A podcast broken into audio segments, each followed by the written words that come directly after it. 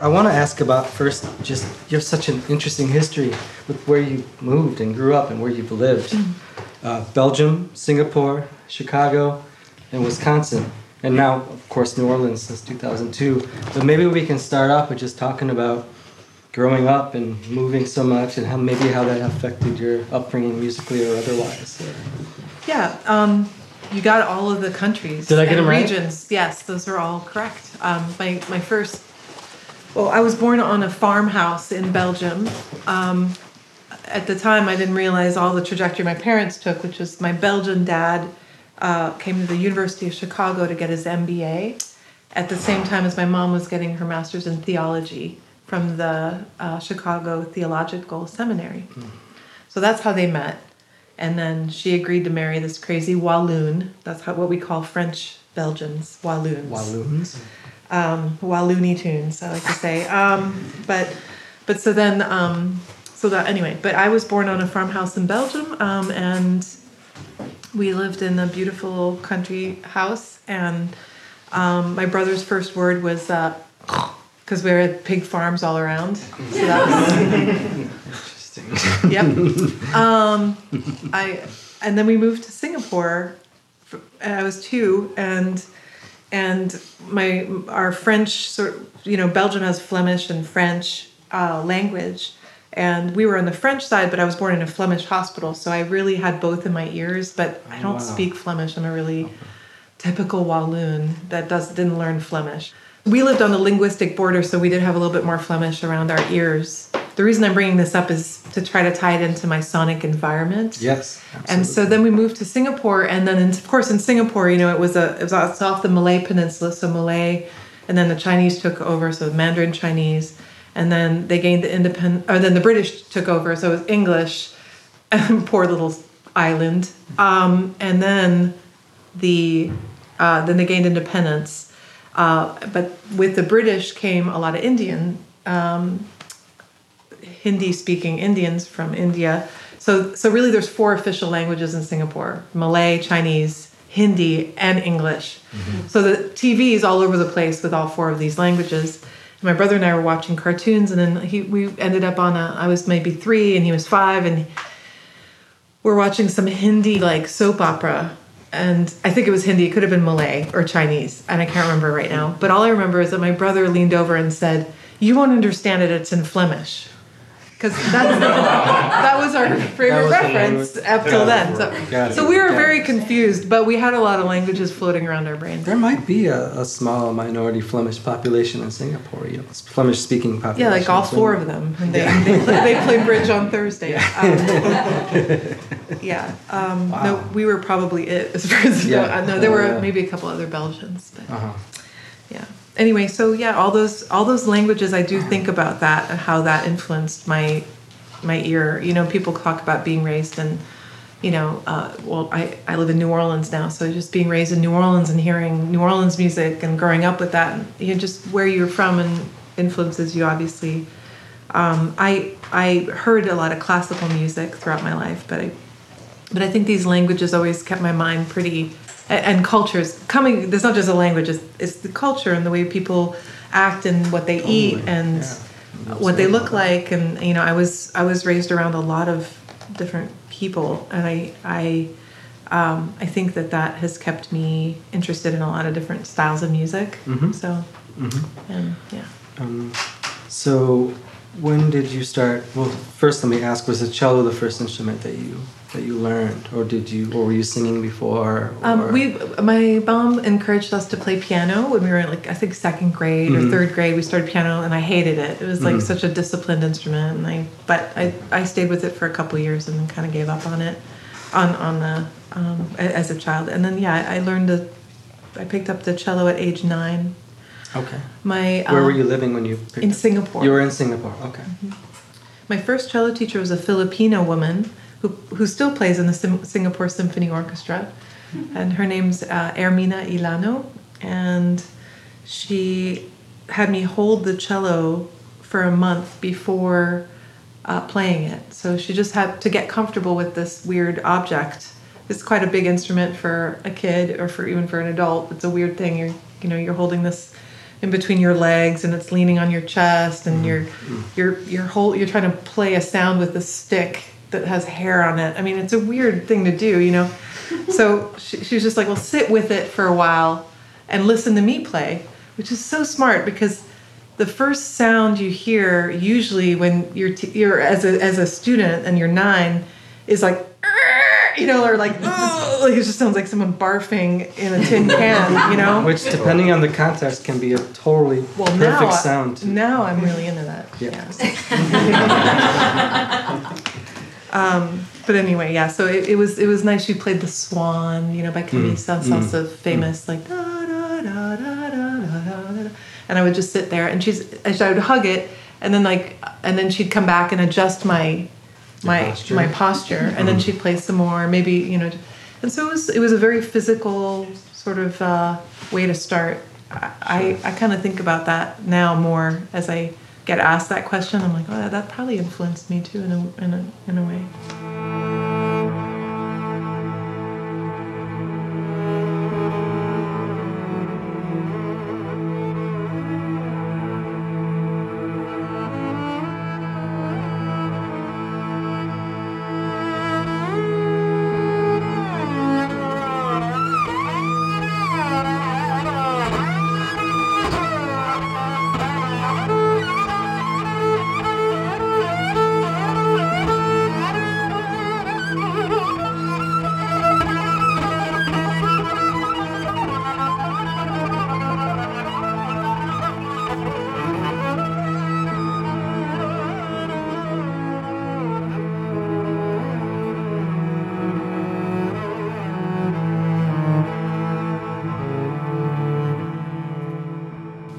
Study North Indian singing as well. Did you study that in Singapore, or did you? No, you'd think so, but no. Um, Madison, Wisconsin. Of course, that's where everyone goes for North Indian. For their Indian musical training, yeah. yeah. Well, yeah, probably. At least around these parts. Yeah. Um, no, um, actually, I didn't learn uh, how to sing, but I learned from a cellist who's unique in the world. Her name's Nancy Lesh, and she gave up her Western classical cello career in the Rome Festival Orchestra. Um, she she had been playing in that for several years, and she was getting burnt out with classical music. She was twenty-seven or twenty-eight, and she'd been doing that exclusively for her whole life. And she moved to, or she went to India on vacation, and she called. She just she fell in love with the culture, mm. and um, and she ended up. She was playing. She went there. I really should tell the story. She she had memorized the Bach suites for unaccompanied cello. Mm-hmm. She was practicing, and an and uh, Indian, a North Indian Hindustani male vocalist happened to be living nearby, and heard her practicing, and came and introduced himself, and said, "How are you improvising all of this stuff?" And she's like, "No, no, no, no. This is all music that was written." Mm-hmm. Um, and he's like, well, how have you memorized all of this stuff? So then they got into this conversation about music, and he shared what he knew. And by by the by the time the relationship, you know, uh, by by that at the end of the conversation, she was so intrigued, and then she called and quit her job and stayed in India seven years, and studied with this man for seven years, and and he. He he said, I love the sound of, of the cello. It reminds me of the male voice. So mm-hmm. so then she really learned how to play his music, uh, North Indian ragas, via male voice. She transcribed all of that to the sound of the cello, and she developed a technique that is all her own. She only uses first and second finger as far as fretting the, the fretless uh fingerboard of the cello, so that she can kind of get a very pure uh, uh, timbre and and, and um, mm. um, articulation. Articulation. That's the word I'm looking mm. for. Thank you. And um, she she sits now now on the ground, cross-legged. She's welded a T-bar at the end of the end pin of the cello, so that she so that the cello doesn't move away from her. She holds the bow. Um, like a German-style bow. She sits on the floor? She sits cross-legged on the floor. Classical cello. Like to, a, she, to play a classical play. cello, but she no longer plays classical music. She's devoted her whole career to that. Anyway, she's wonderful, Nancy Lesh. And now she lives in India. I actually went to visit her last year to say thank you in India, and uh, she hadn't we hadn't seen each other in a really long time. Oh, wow. and because she opened up my ears for the first time. I went and studied with her in Madison. I was so lucky to be there at the same time she was there. She was raising kids half in Madison. She had married a guy from Madison and half in India. And I happened to coincide with her. And she sang to me, but had me play what I would, like like she was taught. She had me play what she was singing to me. Mm. But I couldn't even find the first note. I was nineteen. I was a class, Western classical cellist. I couldn't even find that first note. She was like, you know, sa, ga, sa. I was like, where is it? I, my ears are like asleep. So serious ear training. With, with serious this. ear training. Yep. Mm-hmm. So mm-hmm. two years of that, and then, yeah, and then New Orleans, uh, well. I want to segue into New Orleans. Yeah. But before that, I just want to ask you about your introduction to improvised music. Where did that begin? And maybe you can talk a little bit about early experiences. There are multiple influences, obviously, in your music, but I, I'm curious to know when you discovered free improvisation and when you started to apply that into your, right. into your music. Well, this is good because Na- so Nancy opened up my ears to improvising, and that word improvising now was like I was obsessed with it. I would mm-hmm. drive home from my lessons. Where I was going to Beloit College, actually. Mm-hmm. And so I'd drive from Madison back to Beloit, and I was all excited about this improvising. And I'm, so then I I looked for improvising cellists, and of course then I just found, I, that's how I found a lot of jazz cello players. Mm-hmm. Well, a lot is an overstatement. I, I started seeking out the rare few that I could find, and I would I would be, I was that nerdy, you know, like person at the record store, like, so do you guys know any jazz cello players, you know? Like, and then, like, they were like, oh, well, have you heard Abdul Wadud? He played with Julius Hemphill Orchestra. I was like, no. You know, and then, but you put his record on.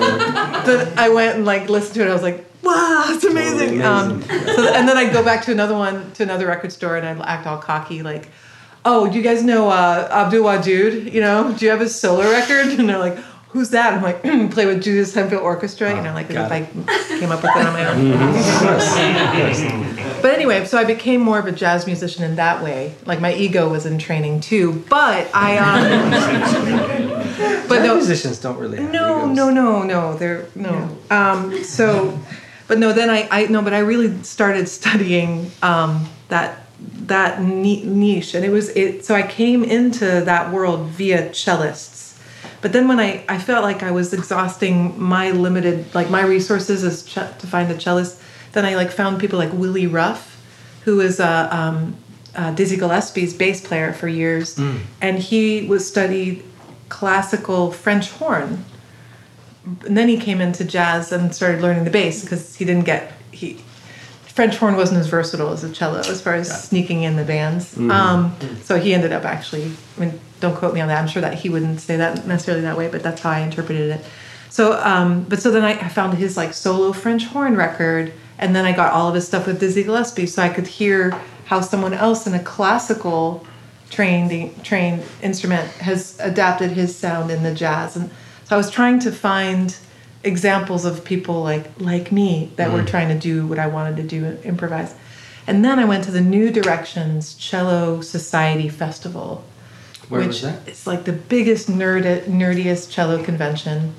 Um, and it, at the time, it was in Storrs, Connecticut, um, near Hartford. Um, okay. And uh, the um, and and people coming from bluegrass cello, jazz cello, experimental cello, pop, like Rasputina, that like gothy female cello trio was there, and then Ernst Reisiger from mm. the I C P world was Wonderful there. Wonderful cellist. Yeah. yeah. And so that was, and and so then I, and uh, Eric Friedlander, mm-hmm. I heard him, and I got introduced to people like Vincent Courtois, because in after hours we're all nerding out and comparing records and stuff. So um, so I, I owe a lot to that festival too. And then I was hooked, and I I thought, jazz, jazz, where am I mm-hmm. to go? Chicago, I was totally intimidated. I'd been to the Velvet Lounge in Chicago, and I'm like, I don't know, mm-hmm. you know. Uh, and then I saw a sitar player play there, and I thought, hmm, maybe. um, we all we all missed the Velvet Lounge. Yeah, there the one a, on eighty-nine and a half South Indiana. Yeah, there was one where it was a half of an address for people who remember it here. It was on South Indiana, and it was surrounded by two amazing um, fried chicken restaurants. So mm-hmm. you're it's like twenty-six, twenty-nine and a half South Indiana is the Velvet Lounge. Wow. And then it smelled like barbecue chicken. It smelled so good inside. And then like you'd hear like Steve Lacy play in this old club, and like Fred Anderson, legendary tenor saxophone player, is like sleeping at the door. He's like taking the money. Just like the whole thing was fantastic. But Velvet Lounge, rest in peace.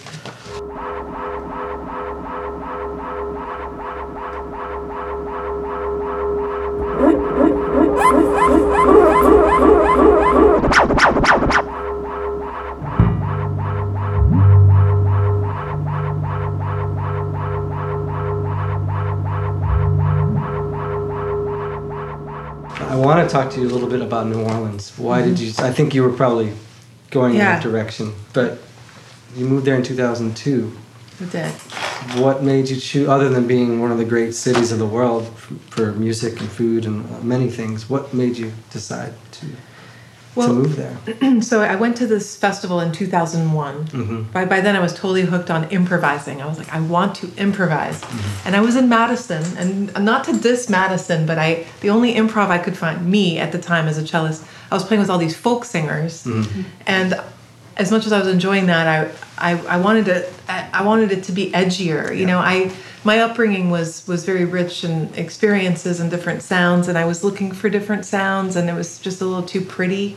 Not yeah. not a not a far enough departure from classical music for my taste. So yeah. I was looking for edgier stuff, and and uh, again, for some reason, I just didn't see myself uh, being able to get into the Chicago scene at that time, and I wanted to. Um, so I, I was actually, th- and also.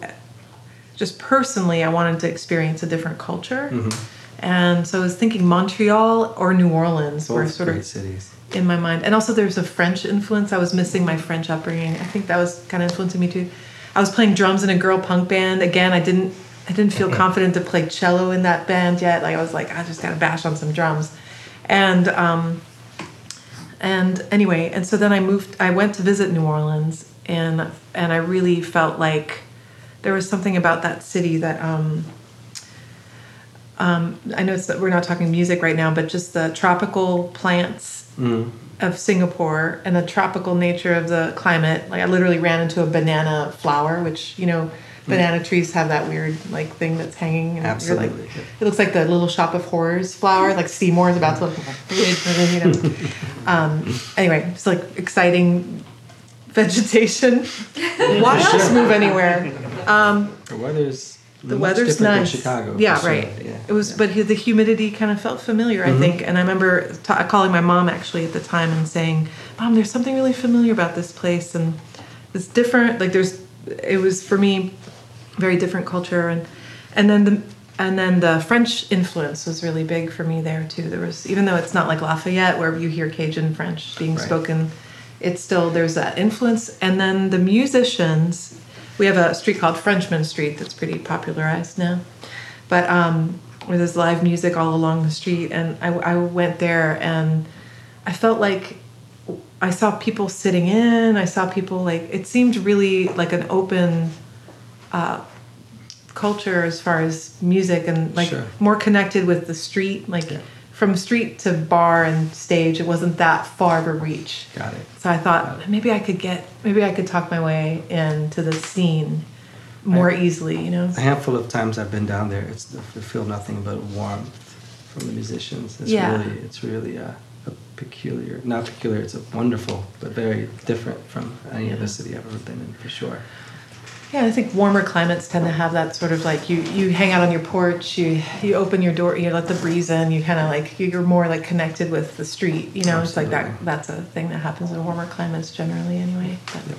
And you still live in Musicians Village? I do. So this is something that is, I don't know of any other city in the United States that has something like this. So it was it Habitat for Humanity that built this after the hurricanes. Yeah, so Harry Connick Junior and and the Marsalis family had this dream of like building a community and providing houses for musicians, so that there would be so that they would come back after Katrina basically yeah. and have a place to, to live, and then build a community around this big community center that's called the Marsalis Community Center. and we put on shows. We can, we can, as Musician Village uh, inhabitants, we can rent the space to rehearse a band, like for it's like five dollars an hour or something really reasonable, and and then um, uh, we give lessons to the kids in the uh, in the neighborhood. Mm-hmm. Mm-hmm. Uh, and outside the neighborhood, it's become now it's it's starting to finally take off in that way, where the because it's pretty tucked away in like the middle of nowhere in mm-hmm. New Orleans, and now it's being it's really it's really starting to do what I think it was intended to do, which is nice. To so see. There's a real community outreach. Yeah, happening. That's great. Yeah, because also like my on my block, and now unfortunately he passed away, but we, I had the legendary Smokey Johnson on my block, who wow. was Fats Domino's drummer, and. Wow. Um, And, and a great human being who lifted everybody. He he was he had uh, a diabetic stroke like fifteen years ago and couldn't work with Fats anymore. But he still um, he just was involved in so many people's lives and just a mentor to tons of people, myself included. Was on my block, and then I've got uh, Nobu Ozaki, who's a jazz bass player who plays with John Boutte, became famous from Treme. Um, And uh, uh, Al Groh is my, my neighbor who plays with the Hot Eight Brass Band and um, the Stooges Brass Band. And um, so we, we have, like, you know, all these different uh, people and different styles of music. Steamboat Willie plays on the um, Steamboat Natchez that, that takes people down the Mississippi River and plays this, like, Americana bluesy stuff. And we're, all these different styles of musicians are now living. And there's like eighty of us, you know, and it's it's fascinating. The funny thing is that there's tour buses that come by every day, mm-hmm. and they're like, "Oh, the whole musicians are right." And I'm out there like in my coffee and like taking out the trash and I'm like, oh, I'm pulling up my pants like. Welcome to Musicians Village. Yeah. So is it is it rent controlled?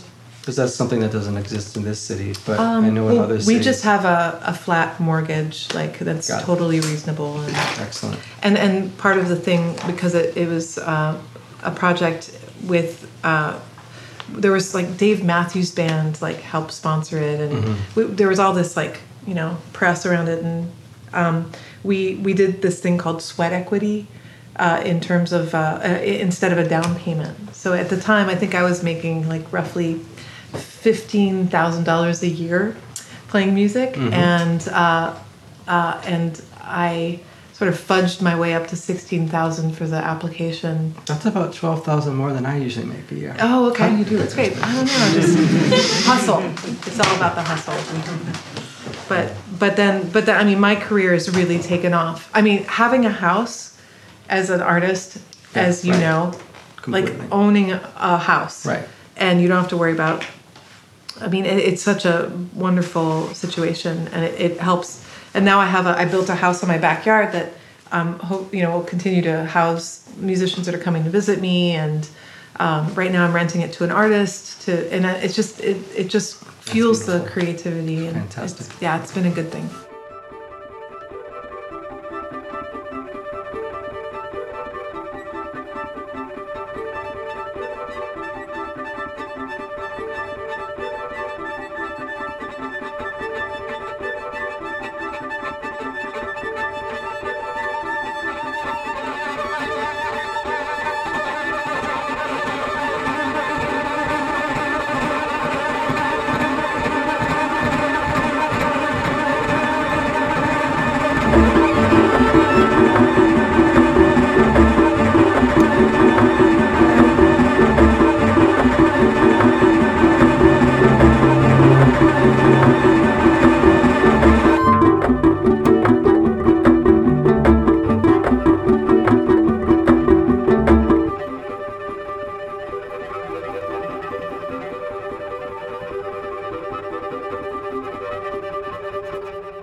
You have a question? How do you choose artists to collaborate with? How do you like what like what what do you hear in them or see in them or feel in them that makes you say like yes, that's the one? I usually try to play with people that are a lot better than me. Um, and then I that way I'm hoping that it'll just rub off on me a little bit and I'll get a little bit better. You know, I mean I mean that's that's that is one thing I've always like. My first uh, my first improv album that I produced was a trio or, uh, with Tim Green, uh, the late great Tim Green, on saxophone, who I heard him play in New Orleans. He's an unsung hero in New Orleans, but he used to go on tour with Earth, Wind and Fire and Peter Gabriel and Stevie Nicks, and the guy's had an amazing career, but he's super soft-spoken. He also started Radio for the Blind in New Orleans, and an incredible human being. And his playing was always just out of this world. And then Doug Garrison, who was um, who's an incredible drummer, very versatile drummer, um, and uh, they Big Star, who's the guy, Alex Chilton. Oh my God, yeah. He Alex Chilton brought Doug Garrison to New Orleans from Memphis, and he's just a beautiful drummer. So these are two musicians in New Orleans, and I'm like, and I've played some gigs with them, improv gigs, and we know each other, and I'm like, I wonder if they would agree to like play, a, you know, record an album with me, because I think they would really lift what I do, you know? And and they said yes, and so there was that project. So that's how I chose them. Um, and then the, you know, James Singleton duo record I did, again, he's my teacher. He taught me how to play funky. I was playing this one of, in his string, in his jazz string quartet when I first moved to town. And he, uh, I, w I was playing this riff this, uh, on a tune of his called Foxy Roxy. And it was like, bum, bum, bum, bum, bum. Bum, bum, ba-dum, you know, that like funk riff that like New Orleans, like you do it in your sleep. Well, then here's this like Walloon from the Midwest in Singapore. It's like, la, la, la, la, la. I mean, I was not playing it funky, you know. And so he's sitting there like, think of the big beat. Da, da, da, da, da, da, da, da, you know, and I'm like, ah. Anyway, so he bared with me and I finally learned how to do that. Anyway, James Singleton, I, I chose him because he he's my teacher. So mm-hmm. I want, you know. But I guess at some point, and then this new project, again, I was thinking outside of New Orleans, who in the States, because my budget is still, I don't know if I can fly people in from, you know, Japan or, but not yet. Um, but but I was like, well, okay, who am I going to get? And I and Nikki Claspy just floored me when I played with her one night at an improv night. Uh, she came to New, she comes to New Orleans. Mm. They all luckily come, like to come to New Orleans, so uh, we can share the expense, but. Again, she just floored me, and, and she made my, I always like to play cello like a bass, and like, you know, whether I'm rocking out like heavy metal style, noise style, or just playing like a funky bass line, she, she just made me sound, like I know I'm never going to sound like Larry Graham, but she's getting me closer just because mm. she's so good. Like I get to try to, you know, just bring out my bass chops when I play with her. So that's why I chose Nikki for this latest, latest project. Jessica Lurie is an incredible composer, a spontaneous composer, and she can jam out like with like, you know, she could, she could just basically her breath as a, a her uh, depth as a player, and everywhere mm. from circus music to classical mm. to funk and jazz, and wow. she's just incredibly versatile. And uh, so again, making the project, you know, come to life. Um, and then Brian Haas and I have an interesting classical background where we can play classical cello and piano improv duets that sound like some twentieth century classical stuff. And so I thought, wow, combining all of that could be really explosive and fun. And so that's the latest reasoning behind that. There's some examples. I think it takes a lot of courage to jump in and start playing with people who are at a higher level than you, but often that also leads to some of the best learning experiences. Yeah, I mean, I also have like somehow this innate ability to just fall on my face and like and in front of people and like be like, whoa, I fucked up. Oh well, next song is gonna be blah. Like I for some reason don't. No, that's great. That's a great attribute. I mean, yeah. really, if you're if you can fall on your face and get back up and keep going, I mean, I don't know what to, like. Yeah, there's many ways you could describe why I'm doing it that mm. way, but mm. I'm accidental, accidental on purpose kind of life so far. It's been great. Mm. Great. Any other questions for Helen? Were you, uh, were you using a bass pedal? I was. Does, does that help you dig in? Or what is yes. It? There's many reasons. Oh, I okay. break so much bow hair that I have more to break, uh-huh. so I can last longer. I'm, I've, I'm on the waiting list for a, a Nakatani bow, this guy who makes his own bows, uh, and that are very, very sturdy because he makes them to bow, uh, Tatsuya Nakatani, he uses them to bow oh, yeah. gongs. Mm-hmm. And so they have to really be strong, like giant gongs. The hairs are strong? The hair, yeah. You actually, you can make a fishing line.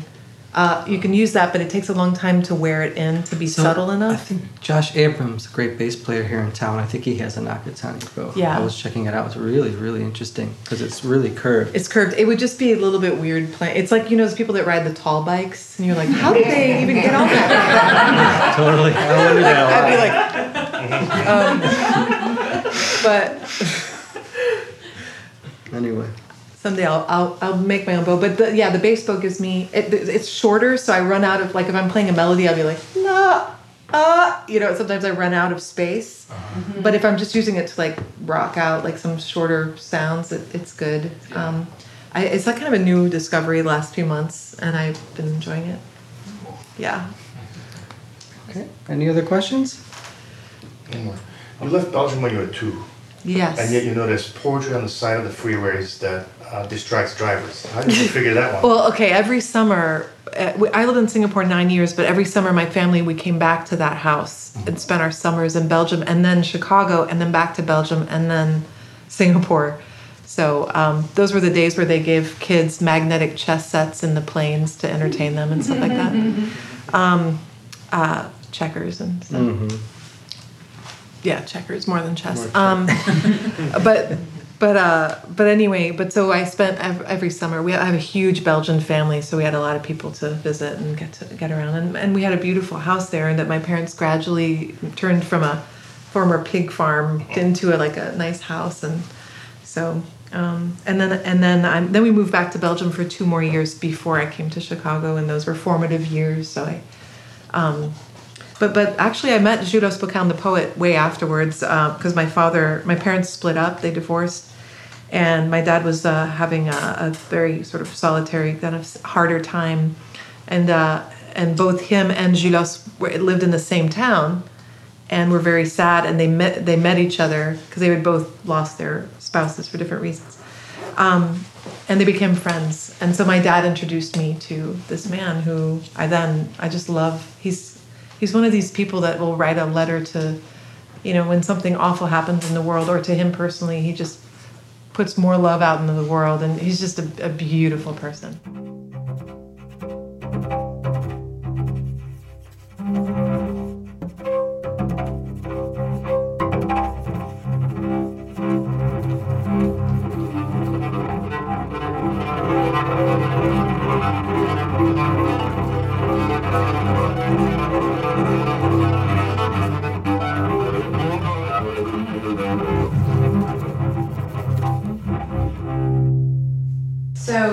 Cello, and you got interested in improvisation. How did you start the loop thing? Like where? I I you know I stopped my piano lessons, unfortunately. So and then I never was good at guitar. And I, as far as accompanying yourself and singing a song, uh-huh. I became interested in singing French chansons. I and um, I I wanted to play a chordal instrument. And I yeah I played the cello and I could play chords, but I was still sort of learning that vocabulary of, of fretting chords on the cello in a more folky or rock or jazzy way. And so in, in the meantime, and, and then I just wanted to hear more voices. Mm-hmm. Uh, and so I bought a loop pedal, just a, a very simple loop pedal, so I could record a bass line and write uh, a melody. So I, I used it as a compositional tool. Mm. Um, people would use their laptop, but I'm busy playing the cello, and I'm I'm trying things out. So you know, a foot pedal works a lot better, and you can stomp on these big old Boss loop pedals that, without breaking it and stuff. So it just I just used it really as a tool to compose with. I never thought it'd become such a I never thought it would become such a part of my sound, mm. but it just happened. I after Katrina, uh, the big flood, I ended up by myself, and I was. I was workshopping these songs, and I, again, I didn't have access to a band or other musicians, so I really used it to, to teach my to, to work on music on my own, basically, mm-hmm. as just a tool, a solitary tool at home. And so, and then I would continue to go play. And I, I get, I remember the moment where I first brought the loop pedal to a gig. It was it was a gig called "Hell is Other People," that Jean-Paul Sartre quote, Mm. Like yeah. he has that quote, like "Hell is other people." And it was a solo performer series, and um, and but it had that edginess about it, and it was like, eh, you know, like so I, I was like, I'm gonna sing some French songs and just do them by myself, and like I, but I was so nervous because I mean, you do one false move on that looper, and it's like, oh, mm. Mm. sorry everybody, um, but but somehow it kind of, I yeah, I slowly slowly got more comfortable doing it, but it takes a while to. It, it took a while to feel like confident enough to, to you know, make my first album and then get mm-hmm. the jazz fest. You know, it takes a while. It's a, it's learning a new instrument. It's like a independent. You know, you have a my, my foot now is like, you know, coordinated like a it's choreographed in the my body. Just like you learn, gotta hold the cello. You know, gotta figure out the looper physically. Well, it definitely feels very integrated and very organic the way that you use it. So. That's what I'm. That's the goal because yeah. that's really annoying. Otherwise, I know I know loopers can be so annoying, and I'm like, oh, I'm being I'm being pretty presumptuous here, just bringing it out at every gig. Yeah, but you use it in a really tasteful way. So. Thank you. Drummers can be really annoying too. And oh, I, try I know, my best right? to be tasteful, but at times it's like, what's he doing? I had a guy come up to me once and go, "You sound all right." But you know that you already have the gig. And I said, you don't what, have do, to prove what do you say? He goes, you can relax a little bit. Yeah. Like, it was actually a great learning experience. Yeah. I still haven't figured out how to relax. I know. But I'm working on it too. Too much coffee, perhaps. uh, any other questions for Helen? Katinka. Um, I, I was wondering, you know, you're, you were a trail, trailblazer as a musician, as a string player, and as a cellist. And um, do you think, you know, like improvisation seems to be kind of like an an audio tradition, you know, like you, most people are just the most motivated musicians that I know, like like you, you, you just go on an unknown path um, and you, you just jump into water and you find your influences and you travel there to learn from people. Um, and there's not really like, a, you know, an official way, I think, especially for an improvising cellist to do that. Maybe more now. I mean, you know, you're you're one of the people that is, you know, will be an example for many, many improvising cellists to come. And so I was wondering, do you think this is actually the best way to learn and should stay this way, or do you think regarding education or teaching, um, you know, do you see any like, what's your opinion about the future for that? Like, yeah, that's such a good question. I yeah, I've thought about that a lot because I'll go and be like a guest artist at a school, a high school or a college even. And co- at college level is the most interesting for me because the cellists I'm meeting that are interested in what I'm doing, they're in the classical program, but they're they're like, ah, oh, I just really want to do something else. And and then there are their teachers are all like, don't contaminate my cellist, you know, with ideas. Oh, wow. And I'm like, I'm like right in between this line. I'm like, don't worry, I'm encouraging them to continue. But I'm gonna give them a little something up, you know. So you have to surf this line. Whereas the jazz studies program, they're like, it's more. It, there's more history there. If you're a saxophone player in a jazz study, or a guitar player is a good example because you have the classical guitar and and the jazz guitar, and you can. You know, but, but like there's instruments that can surf between the two. Or bass, like the bass to be the closest to the cello. Um, uh, you know, you have the uh, ba- bass players in a lot of music programs that will be in the jazz department, but they're taking classical bass and they're doing both, and they seem to have integrated that pretty well. But the cello is still sort of like it's like it's like it's just not well seen still in the in that in the classical world. It's like you're gonna lose your finesse and precision if you start playing funky bass lines, you know? And which has some truth in it if you don't maintain the other, but if you can maintain the two, I don't see why you couldn't expand. I mean, we're expanding as human beings all the time. So um, I think that there should be more and more um, like meetings and board education board meetings for, for music programs to to figure out a way to incorporate for cello, you know, um, more uh, like complementary teachers, perhaps. Um, I mean, I wouldn't be a good, you know, I, I, my role is really to surf that line between, like, I really tell tell students, I wouldn't have the chops that I have if I hadn't just practiced classical music for so long before getting into jazz. And I say that all the time, or improvised music.